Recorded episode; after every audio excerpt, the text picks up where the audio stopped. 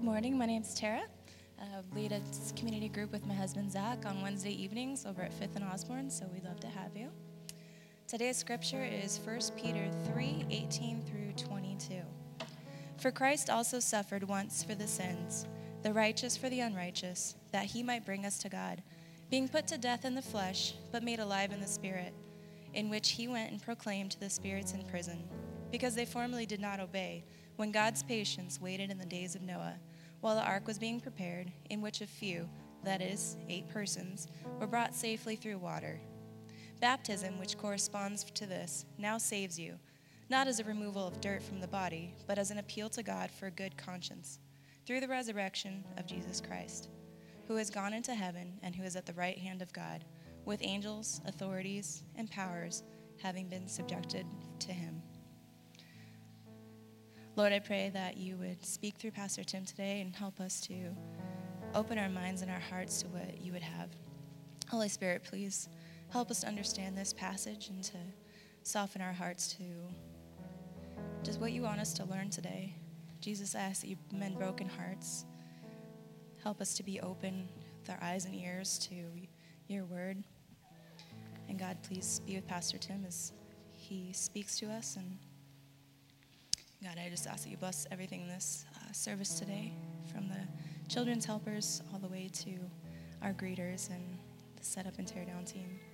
In your name we pray. Amen. Uh, we are back in the book of First Peter, and if you're new to church or new to the Bible, you want to go to the back of your Bible and just flip a few books over. And so go to the back, you'll see Revelation, flip a few books over, and you'll get to First Peter. We've been in the book of First Peter since January 10th. And some of you are thinking, and we're only on chapter 3. Uh, well, it's because we don't want to miss anything.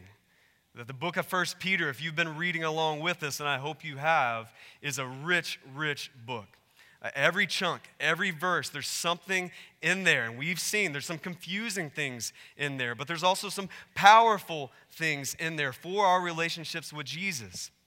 And the consistent theme we've seen throughout the book that we're going to come back to today is this living hope that we have in Jesus, even in the midst of suffering. And to be clear, it is a living hope. It's not hope in a ritual. It's not hope in a tradition. It's not hope in morality. It's hope in firmly rooted in the death of Jesus Christ and the resurrection of Jesus Christ. That we have a living hope because we have a living Savior. Amen? We have a living hope, even in the midst of suffering. And listen, that's something we are going to celebrate on Easter in just a few weeks, but that's something we celebrate today and every day. Even when things aren't going right, even in the midst of sin, even in the midst of strife, we can celebrate that Jesus is alive. He is our hope. That's our bedrock. That's the foundation of the Christian faith. If you're new to this thing, if you're new to church, we're so glad you're here. You need to know that's where it all starts. That's where you have to start. And that's what Peter continues in this morning. We said it earlier on, the week two of this sermon series, but in Jesus we have a future hope that changes our present suffering, that it changes your current circumstances that it changes your perspective, your position, your power in the midst of these circumstances. It's transformative in our lives. And that's the context we're in. Peter's going to give us two examples in the midst of this. The first one is probably one of the most powerful examples in all of the Bible. The second one is one of the most confusing in all of the Bible. And so put your seatbelt on, it's going to be fun. First, let's look at verse 18. Let's read it again. It says, For Christ also suffered once for sins, the righteous for the unrighteous, that he might bring us to God, being put to death in the flesh, but made alive in the Spirit. So, just stopping right there in verse 18, Peter reminds us that the very foundation of our faith is rooted in suffering. But it's not their suffering, and it's not your suffering, it's the suffering of the one who came before. That our, our foundation of our faith is rooted in suffering, but it's not our suffering, it's the suffering of Jesus Christ. And I just want to stop for a second and just imagine what this would have meant to these people who are reading this letter. We have the author, Peter, who was one of Jesus' closest disciples. He walked with Jesus, he talked with Jesus, he knew Jesus firsthand, he saw him die. And the same guy is writing to them in the midst of their suffering. We think about 30 years after that. And remember, these are a people who are exiles. We read that at the beginning of the book. They're exiles, they're dispersed in different places from their home. They're suffering, they're experiencing persecution for their faith. And about 30 years into this thing, Peter writes this letter to point them to their hope.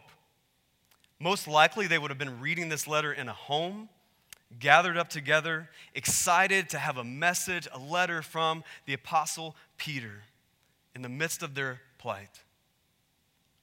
And so just imagine a group of people in a home experiencing suffering, and they get this letter and they would have read it all at once. We don't do that for time's sake, but they would have. They would have read it all at once as a letter to them. And they would have been amazed and encouraged and challenged by this living hope that's in the midst of their current suffering. That Peter is saying, Your Savior has been there that he knows what this is like, that he experienced it firsthand to the point of death on the cross, that he can relate to you. Listen, this morning, if you're in the midst of suffering, if you're coming out of suffering, if you're about to go in suffering, you need to know that we have a Savior who can relate. That none of you will suffer more than Jesus Christ. That He suffered to the point of death. And the text says he didn't deserve it. He didn't deserve it. The righteous for the unrighteous. The unrighteous is you, the unrighteous is us. And maybe that's uncomfortable. If you're new to this thing, you think, well, hey, I do some good things. I'm here today. Isn't that enough, Tim? You need to know that all have sinned and fall short. And that includes you and that includes me. The righteous Son of God, Jesus, came for you, the unrighteous even in the midst of your suffering.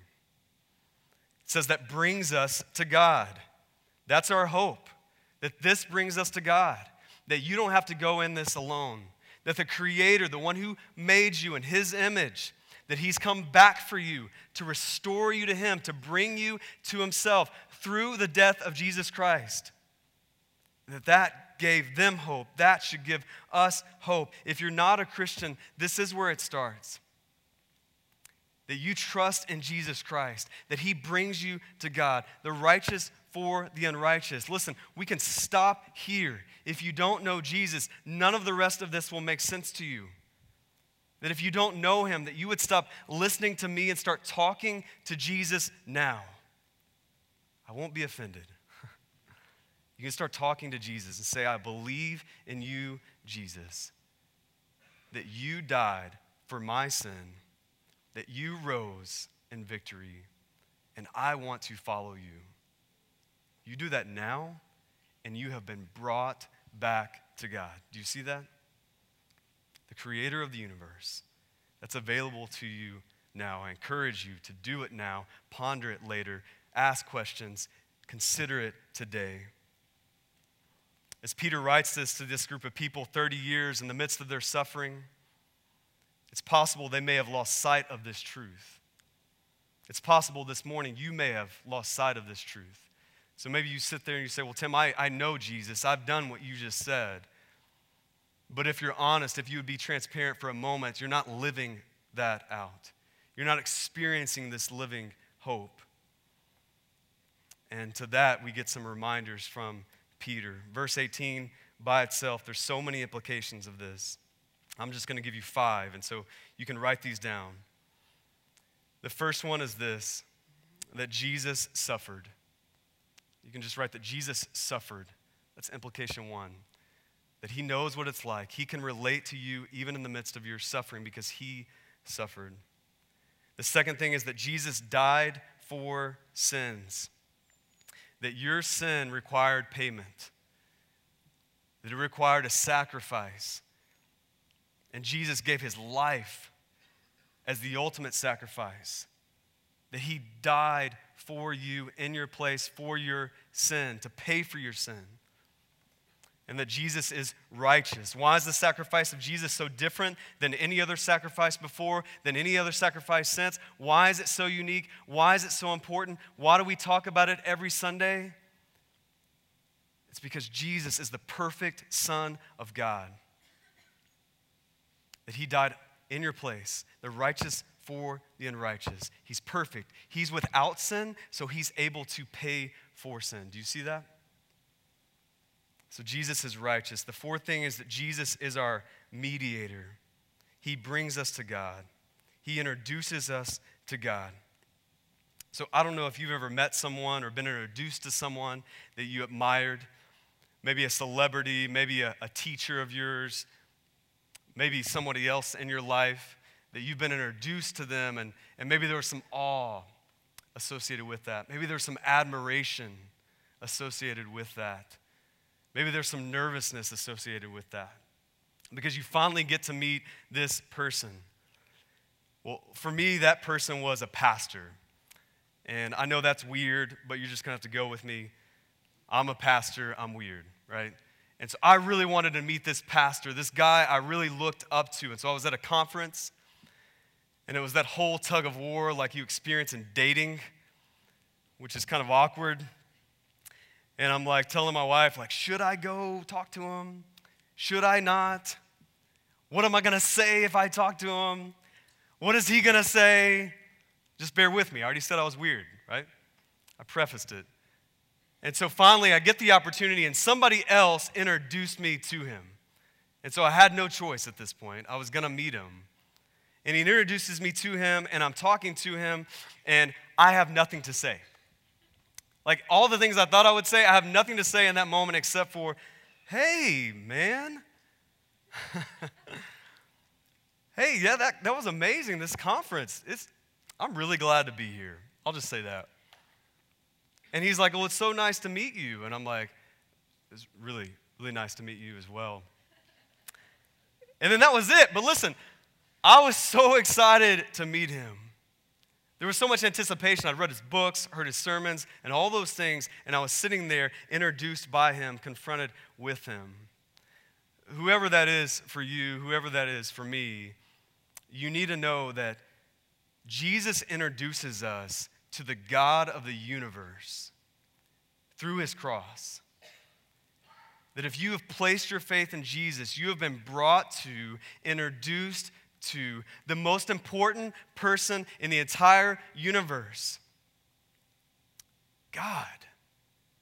That you have been introduced to God. That whatever admiration you have for a celebrity, whatever awe you have, it should triple, quadruple, eternally for God. If you know Jesus this morning, is that the way you see your relationship with God? That you have access to the creator of the universe, the one who is before all time, the one who knows everything about you. You have direct access now through Jesus Christ. You've been brought to God.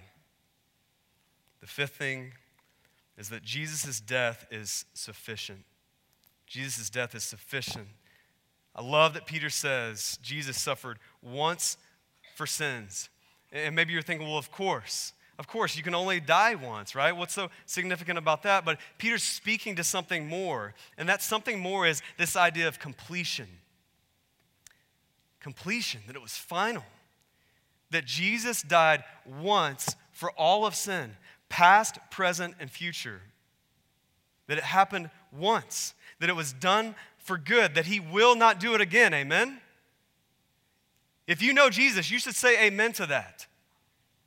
That we should rejoice in that. That we should cling to that truth. That He died once, that He will not do it again, no matter what you did last night. No matter the things you're thinking, well, nobody else knows about these things. I haven't shared these things with anybody. I mean, Tim, if you knew me, I shouldn't be here right now. I mean, the rest of these people, I'm not like them. If you knew what I've done, if you knew what's been done to me, you wouldn't be saying it was once for all. Peter makes it emphatic that Jesus died once. It is complete, it's not lacking in anything. It was all fulfilled in him. God's wrath was poured out completely on Jesus Christ. If you didn't say amen earlier, you can say it later today. That needs to resonate within your heart.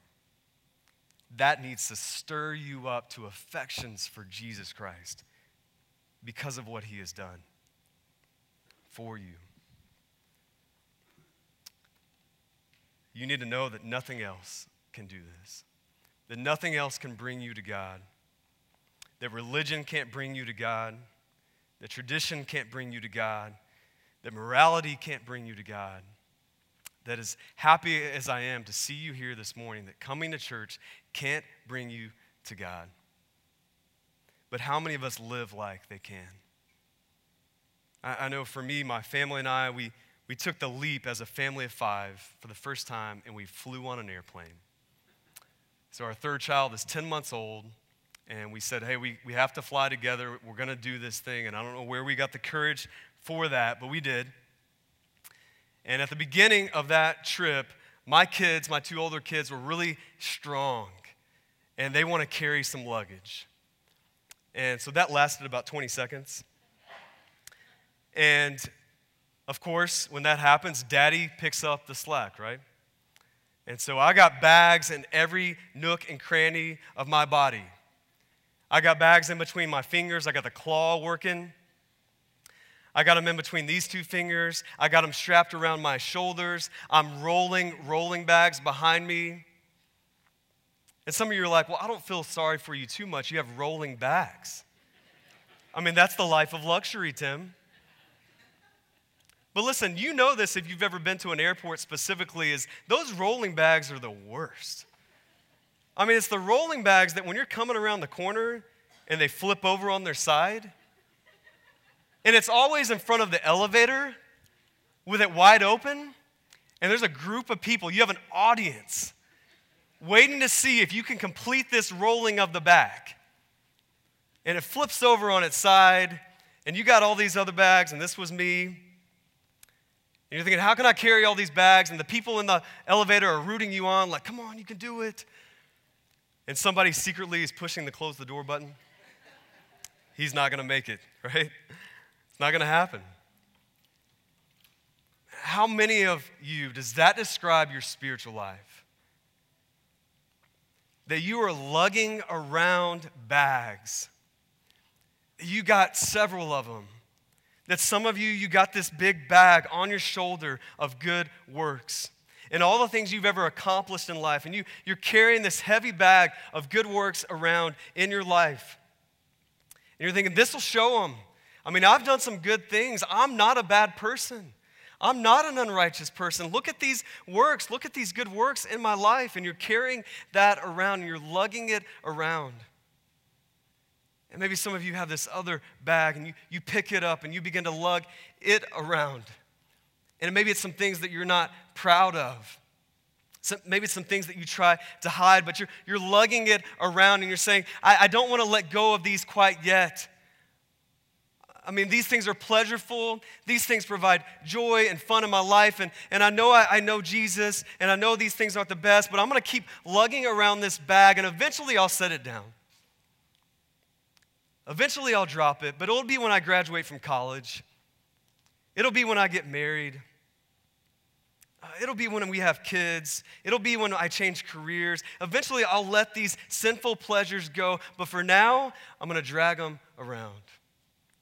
Some of you have this future to do list that you pick up and you pile things in there and you drag it around and you say, When I accomplish these things, when I get right with God, when I read more, when I understand more, then I'll let this bag down. How many of you does that describe your relationship with God? And listen, let's just be transparent for just a moment. If that's you, you're exhausted. I think of Martin Luther, the great theologian, he was a monk. And as he examined the holiness of God and the expectations on his life, at one point, this is a paraphrase, but he basically said to the idea of loving God, he said, Love God, I hate God. Because he could never live up to this standard, and he realized that. And it weighed heavy on him like luggage that you carry around. And some of you are in that place that you're trying to do this thing by yourself. And listen, you were never meant to do that. And so, Jesus, in the midst of that, if that's you this morning, Jesus, in the midst of that, listen to me. He comes alongside you as you carry around all this luggage, all these good works, all these things you're not proud of, all these things that you have to do in the future. He comes alongside you and He says, Put the bags down. Put the bags down. That all of the heavy lifting has been done for you that He did it on the cross once for all. Listen, that should bring a few things in your life. One, it should bring rest. When's the last time you experienced supernatural rest in that truth? Where you can sit here this morning and you can just have a, a smile on your face that when we sing, Oh, how he loves us, any thought that this is a trite song and maybe we're just singing this to feel good about yourself, that that leaves your mind and you just say, No, he does love us.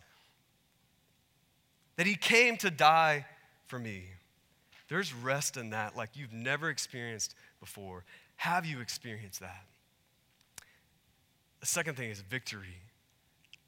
Have you experienced victory? Listen, I don't say all this to diminish sin. And in fact, it should do the opposite. It should make you run as far away from sin as possible and run to God because you have victory. You don't have to go back there. That thing in your life that won't let go, that cycle you keep returning to of lust, of pride, of gossip, of approval, you're free. You have victory not because of you, but because of the cross of Christ. Have you experienced that victory? The third thing is mission. If we believe this, receive this, and walk in this, you're going to experience and participate in the mission of God. Because as your affections are stirred up for this, as you are wowed by this, you're not going to be able to help but declare and demonstrate this truth to other people. As we approach Easter, there's no better time to do this. Everybody's going to go to church on Easter. They're going to show up to some church. What if you invited them to our church? What if you explained the gospel to them? What if you said it's more about candy, more than about candies and pastels? And you talked about Jesus. A few weeks ago, we gave you a list of 12 things, simple ways to enter into that conversation. I would encourage you to participate in the mission of God based on what you've experienced. All you have to do, listen, all you have to do is talk about what you have seen and what you have heard. Start there. If we believe this, it will drastically change our lives. This is one of the most powerful things in all of the Bible. If you're new to church or new to Jesus, it's a good Sunday to come. I'm glad you're here. As we continue, uh, we move from powerful to confusion. And so let's look at it together. Verse 19.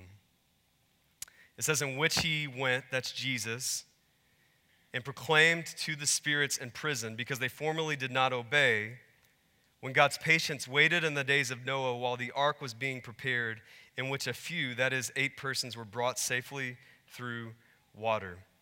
I just quoted Martin Luther, um, but I'm going to quote him again.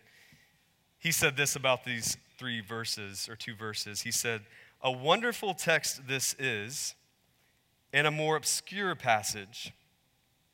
Wonderful and obscure. Usually those two don't go together, but Luther links the two. He says it's more obscure perhaps than any other in the New Testament. And I love his conclusion so that I do not know for certainty what Peter means. So, Martin Luther, um, kind of helped change history in, in regard to Christianity and the Bible. And he's saying, I don't know what this means. And so I say that to lower your expectation of me this morning. no, I say that to recognize that, listen, sometimes scripture can be confusing. The beauty of going through a book of the Bible is we can hit a powerful text and then we can hit a confusing text. Uh, listen, that should show you how vast God is. We've done that a few times. I've said this a few times now in the book of First Peter. And so it shouldn't discourage you, but it should want you to cause you to wrestle with Scripture. It should cause you to read it on your own. It should cause you to ask more questions. It should cause you to realize how big God is. And so I hope that does that for you this morning. The main point uh, is not confusing, it's clarified, it's culminated in verse 22. Look at the verse. It says, Jesus has gone into heaven and is at the right hand of God with angels, authorities, and powers having been subjected to him. And so, while the precise details may be confusing, the primary declaration of this text is not. It clearly states that Jesus is victorious in the midst of suffering. And so, Peter's reminding us, he's reminding the, his audience at the time, he's reminding you that even in the midst of suffering, he rules and he reigns. That doesn't change. But some of you are thinking, yeah, I get that, but what about those spirits in prison? You stopped listening to everything I just said. What about Noah? Where, where's that come from? And so here's what we're going to do we're going to look at three common views of this. If you want to, you can take notes. We'll send out resources to your community group leaders as well to follow up on this. But three primary views that we see when we come to this passage. The first is this that after Christ died, he descended into hell to preach to fallen people, to give them a second chance to believe and repent. And those people that would say that uh, extract that from this passage to mean that everybody gets a second chance. That death is not the end. That at some point, maybe it's purgatory, maybe it's something else, in some way, people who have died will get a second opportunity to repent and believe in Jesus. And so when you hear that, have some of you heard that? Yeah? No? All right, we'll just move on. Okay, just kidding. Uh, when you hear that, if you have seen a documentary or you've heard that in conversation or whatever, you need to always go back to, in any controversial passage like that, you need to always go back to this principle that Scripture interprets Scripture that specifically that clear scripture interprets unclear scripture. That you need to know that these verses these couple of verses that no one else refers to them. John doesn't paul doesn't nobody else fleshes this out. We can't go to another book and, and flesh all this out. And so we look at this two verses and we look at all the other verses about other things and we, we use them to interpret these two. And so with that the reason I don't hold to this view, and I would say you shouldn't hold to this view, and, and no one who's a follower of Jesus should hold to this view, is because it implies that there's a second chance at salvation after death, which goes against Scripture. Two places primarily Luke 16 and Hebrews 9. Mark those down, read those later on your own. But Scripture is emphatic that man dies once and after that faces judgment. That man dies once and then comes judgment. And so this would imply that that's not true, and Scripture doesn't compromise itself, it doesn't contradict itself. And so we know that this view can't be true because man dies once, and then comes judgment. So there's no second chance. We have a chance, an extended, patient God who gives us a huge chance to trust in Him and believe in Him while we're alive, and it doesn't happen after we're dead. The next two views, I would say, are very possible. And Bible believing Christians differ on these views. As I read and listened to different people, um, it's kind of split. And so, if you're split on this, or if you believe one or the other, uh, that's okay. Uh, like I said with Luther, this is a confusing text that if we don't land on, it's, it's okay. Jesus still rules and reigns. And then we come to this concept again, another principle of closed hand versus open hand. Closed hand versus open hand. That some things in the Bible some things in our faith are closed hand. These are things like the death of Jesus Christ. These are things like the resurrection of Jesus. If you were to say to me, I'm a follower of Jesus, but I'm not so sure that Jesus died, I would say you don't know Jesus. because that's a closed handed issue. Trinity, that God is Father, Son, and Spirit. We would say that's a core doctrine of our faith. That's closed handed. That's the character and nature of God. There's other things that would be open handed, and this is one of them. And so as we enter into these two views, I'm going to tell you what I believe. Okay? I'm going to tell you where I, I land, but just know I won't die for this. And you shouldn't either. In fact, if somebody comes into your community group this week and says, I've got it, I've seen the documentary, I figured it out, just shoot me an email about that, and we can have a further conversation.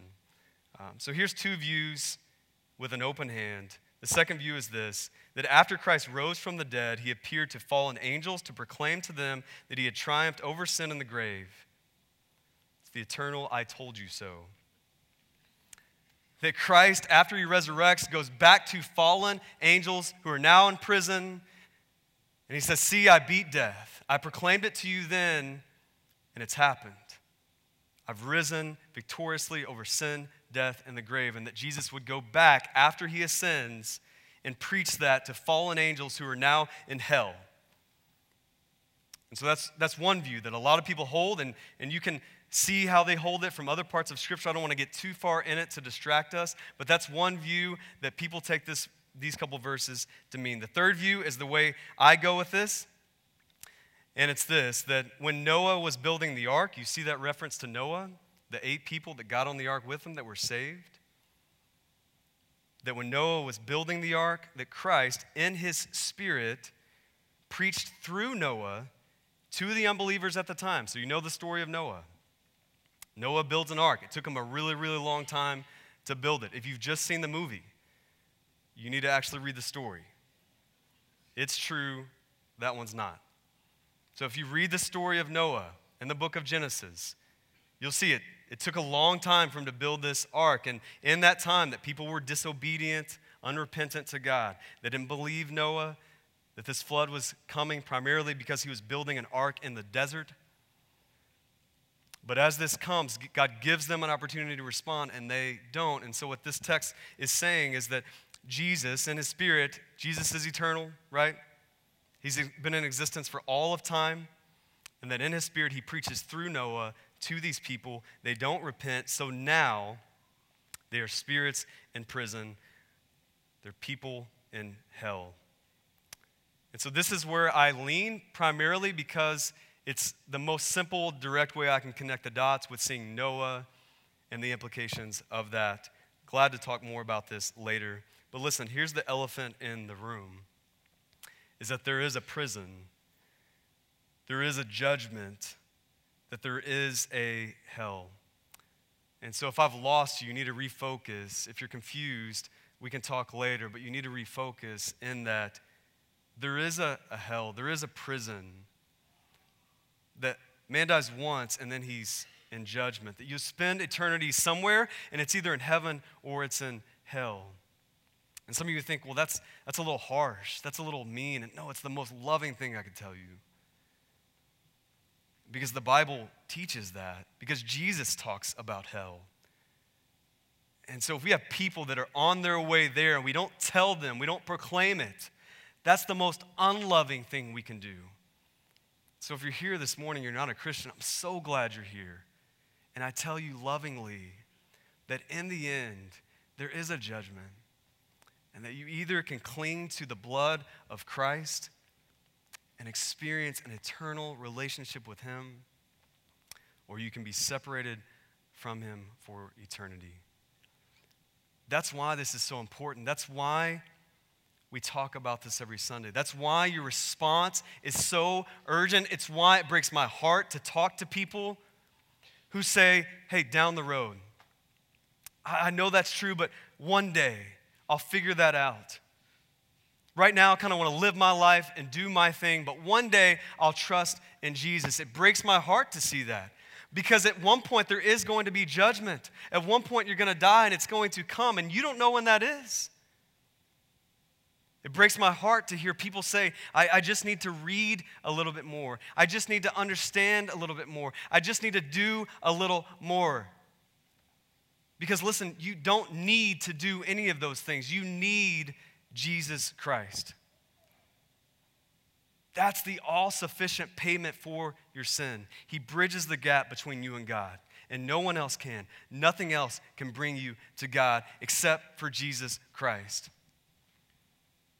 So you need Jesus. My son, Ashwin, who's three, um, just like every weekend, he gets up at 5 a.m. The rest of the week, we're pulling him out of bed. But on Saturday and Sunday, 5 a.m., wake up call, count on it. And this morning was no different. And he comes in, and all I hear, and you can hear it down the stairs, is, Mommy, Mommy. Gets frustrated. Mommy. And I say somewhat coherently, What do you need, bud? And he says, I need mommy. Duh. I just said it. Only mommy would suffice in that moment. It didn't matter that he needed cereal or milk or some other things and that I could get that for him. He didn't want me, he needed mommy, right? Listen, I say that to help you realize you need Jesus. Do you know that? Do you know your need for Jesus? If you don't know Jesus, have you recognized your need for Jesus that nothing else will suffice? If you know Jesus, are you constantly reminded of that need? That you're in need of Him more and more every day. That's why you need to gather with a body of believers. Do not forsake that, Scripture says. It's so important because you, you need Jesus. That's why you need to read Scripture. Because you need more and more of Jesus in your life to stir your affections for Him, that only He will suffice. And so, as we have an eternity in view, here's what you need Jesus Christ. His death, the unrighteous or the righteous for the unrighteous once for all. So, as we talk about spirits in prison and Noah, don't miss that. Don't miss that. While there's confusion in this passage, there's clarity in the cross of Christ. There's clarity in the cross of Christ. Do you see that? So, we can talk more about spirits in prison and Noah, but I would love to talk more about Jesus. I'd love to introduce you to him this morning. That he's the cure to your disease, he's the solution to the problem, that nothing else will be that for you. That today is the day of salvation. Don't wait. You don't know when the end is coming for you. You don't. That today is that day. Trust in Christ, believe in him be saved from hell, be entered into a right relationship with the God of the universe, and experience heaven, experience eternity with Him. I implore you to do, to do that this morning. As we wrap up the last couple verses, verse 21, it says, Baptism, which corresponds to this, now saves you not as a removal of dirt from the body, but as an appeal to God for a good conscience through the resurrection of Jesus Christ, who has gone into heaven and is at the right hand of God with angels, authorities, and powers having been subjected to him. We've already said it, but verse 22 kind of caps all this off. It reminds us that Jesus is victorious over everything. That he's alive, that he's in heaven, he's at the right hand of the Father. And so, what about that reference to baptism? It says, Baptism saves you. It says baptism, which corresponds to this. And so we want to ask, well, what's this? Well, it's what Peter just talked about the ark, Noah. And so what Peter is saying is that the water of baptism is like the water of Noah's day. That as we are immersed into the water, so if you've never been baptized or if you've never seen a baptism, baptism, what happens is you're immersed into water, you go down, and then you come back up. And so, what Peter is saying is that just like Noah and the ark, that baptism is like the waters of Noah's day, that when we're immersed into the water, we're reminded that we deserve death for sins. just like those who died in the flood. Does that make sense?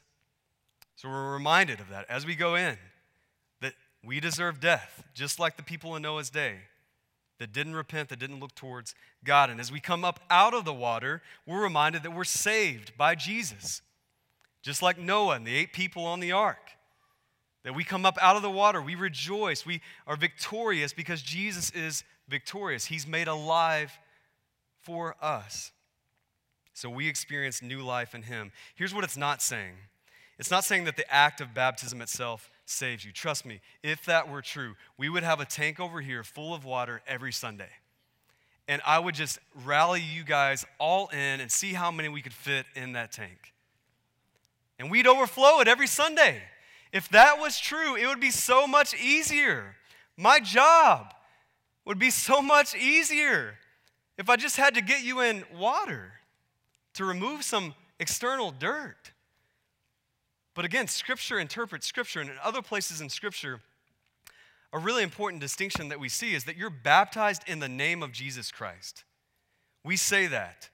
So we're doing a baptism in a few weeks. As we baptize you, we'll have two people take you under the water just real briefly and come right back up. And before they do that, they'll say, I baptize you in the name of the Father, the Son, and the Holy Spirit. We baptize in the name of Jesus that water by itself has no weight to cleanse you of your sin, that it's a heart issue, that Jesus is the cure for your disease, He's the solution for your problem. How do we know that?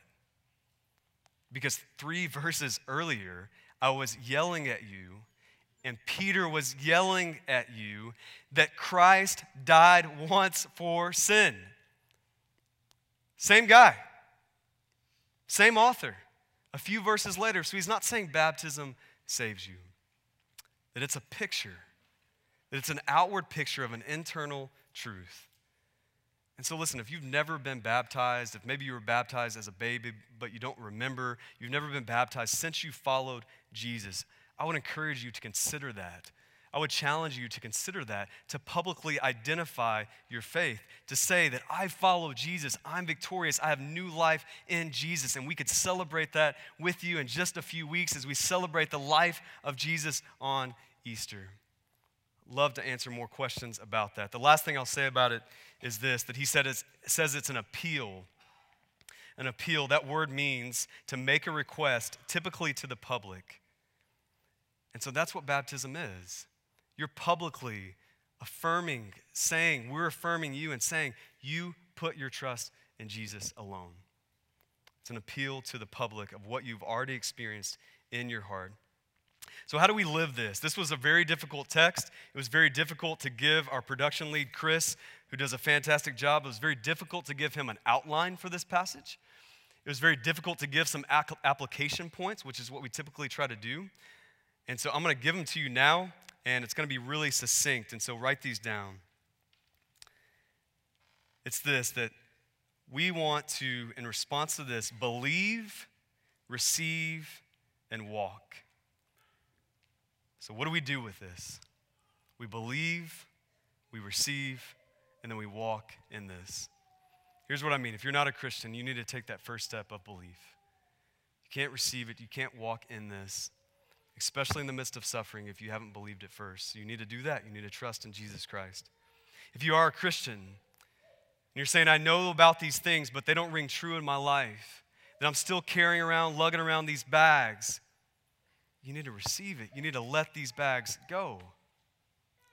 And then the last thing is you need to walk in this. How do we walk in it? One of the ways we do that, we do it every Sunday, is we take communion to your right and to your left that when we dip the bread in the juice or the wine, that we're walking in the truth, that we have believed this, that his blood, that his body has paid for our sins. You walk in that. So when we do that every Sunday. Thankfulness. Thankfulness isn't just a prayer before dinner.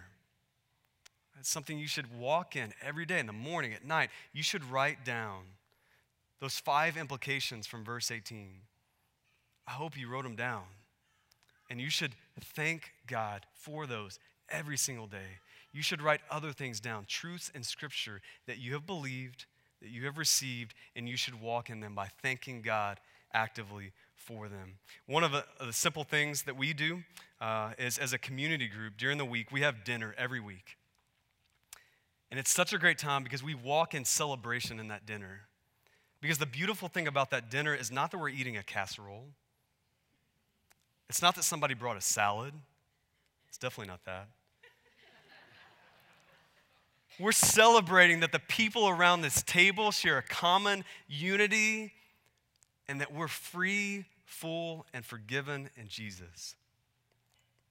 I would encourage you to, to walk in celebration, to have dinner with your community group. You don't have to do that, you can do something else. Have dinner as a family to experience ways, go up on a mountain, whatever you need to do to walk in what you have received and what Peter has proclaimed. The last thing, as far as walking in this, that you would get baptized. Easter is one of my favorite Sundays because we not only celebrate that Jesus is alive, we celebrate that we are alive because of him. And we get to see new people experience that. When they come out of the water, everybody cheers and everybody claps because it's so profound. We're celebrating what's already been done in their heart. They have a living hope now that nothing will shake them. They have that forever. And so if you haven't been baptized, I would encourage you to do so. You can find more information at the Connect desk. We have handouts, one pagers that explain clearly, literally, what happens when you get baptized, why we get baptized. Do that before you leave. Talk to me before you leave. Let's put our hope in Jesus as we respond to Peter this morning. Father in heaven, I thank you for this morning. I thank you for the power in these verses. And I pray for understanding in the midst of the confusion of these verses. God, I pray that this would cause us, force us, compel us to cry out to you. Father, even as we sing and take communion, that we would cry out to you in thankfulness in celebration for what you have accomplished on our behalf. God, I pray that the men and women in this room wouldn't get distracted by a couple confusing verses, but they would be transformed by the power of Jesus Christ. That you're with us this morning. We sing to you, we celebrate you, we rest because of all that you have done for us, that we can put the bags down, whatever they are. I pray that whatever they are this morning over these men and women, that they would, they would put them down, that they would realize that all of the heavy lifting has already been done by Jesus. And so, God, we ask for your help now as we celebrate you. And it's in the name of Jesus we pray that. Amen.